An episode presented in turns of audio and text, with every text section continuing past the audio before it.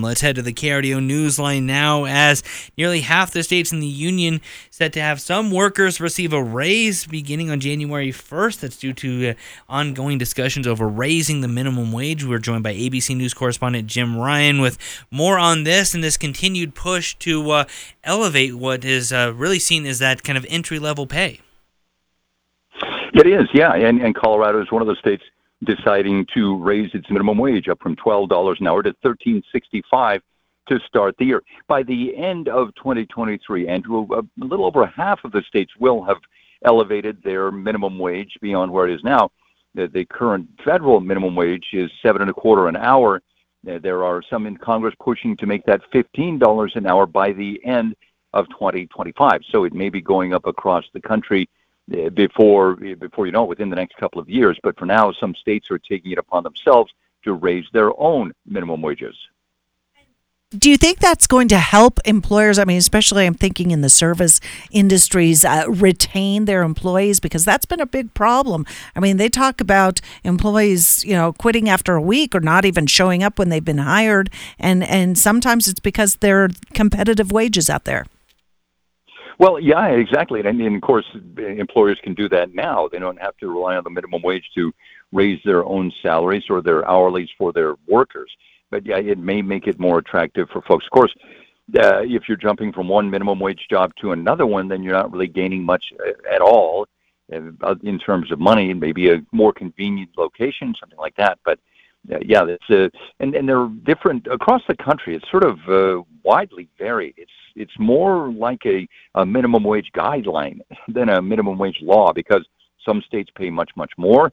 Their their employers are required to pay much more. Others pay much much less, and, and some are actually below the seven and a quarter minimum wage. In Georgia and Wyoming, for example, smaller businesses uh, can pay their workers five fifteen an hour.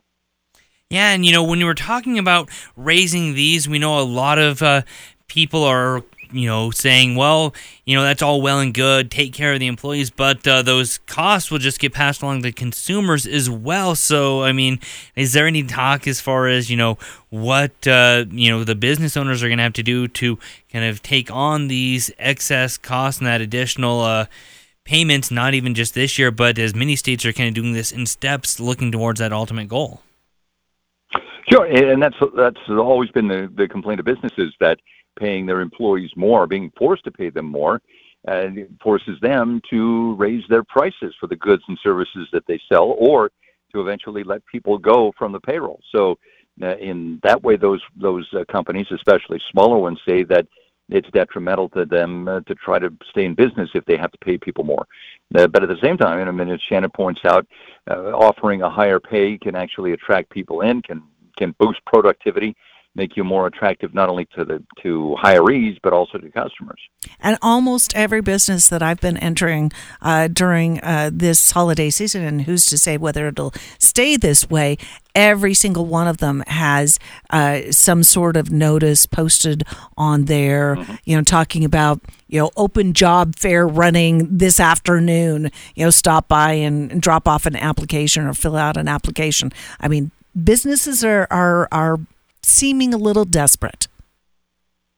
Right, especially the service industry, um, the, the, the restaurants and the bars out there. Of course, they are they're not necessarily subject to the federal minimum wage anyway. They can pay people less than seven and a quarter, uh, because those employees make tips in a lot of cases. And so, yeah, you're right. It's uh, it's it's a tough environment out there. You still have a lot more open positions than people who are able to work those positions or willing to work those positions, and uh, this may only add to that for some businesses in this coming year. Yeah, I'm thinking of some of my convenience stores that I stop in and uh, which are not as convenient anymore because they're closing or opening later or earlier. Yeah. I mean, they're just basically not staffing as long as they used to, and definitely not staying open overnight uh, because of uh, issues finding uh, enough staff.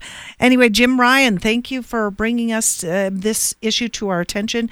Jim is an ABC News correspondent and we probably won't talk to you before Christmas, so enjoy the weekend. You too. Have a good holiday.